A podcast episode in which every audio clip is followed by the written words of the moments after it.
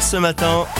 Radio One, info. C'est avec Eva Cruzet. Bonjour Eva. Bonjour Eric, bonjour à tous. Tout a changé, ou presque en moins de 24 heures.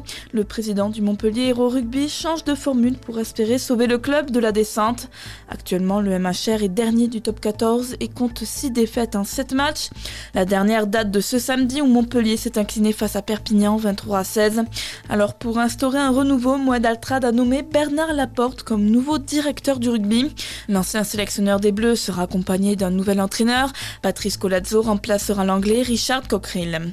Mobilisation de L214 à Montpellier, cette association qui dénonce les violences faites aux animaux a organisé une action coup de poing samedi devant le Super U des Grisettes. Une action menée dans plusieurs villes françaises qui vise notamment les poulets Le Gaulois.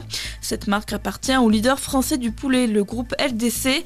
Un groupe accusé d'utiliser la manipulation génétique pour que les bêtes grossissent plus vite, ce qui peut avoir des conséquences sur la santé de l'animal. Dans l'actualité également, ouverture aujourd'hui du 105e congrès des maires de France.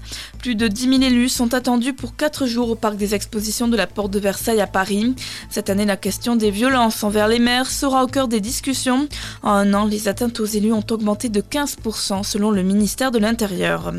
Un point sur les résultats sportifs de ce week-end. On commence avec du handball et c'était un match aussi difficile que prévu. Frontignan n'a pas su trouver de solution face à Tremblay vendredi soir. De son côté, les Franciliens ont enchaîné leur neuvième victoire en neuf rencontres. Malgré une rencontre déséquilibrée, le FTBH s'est montré combatif.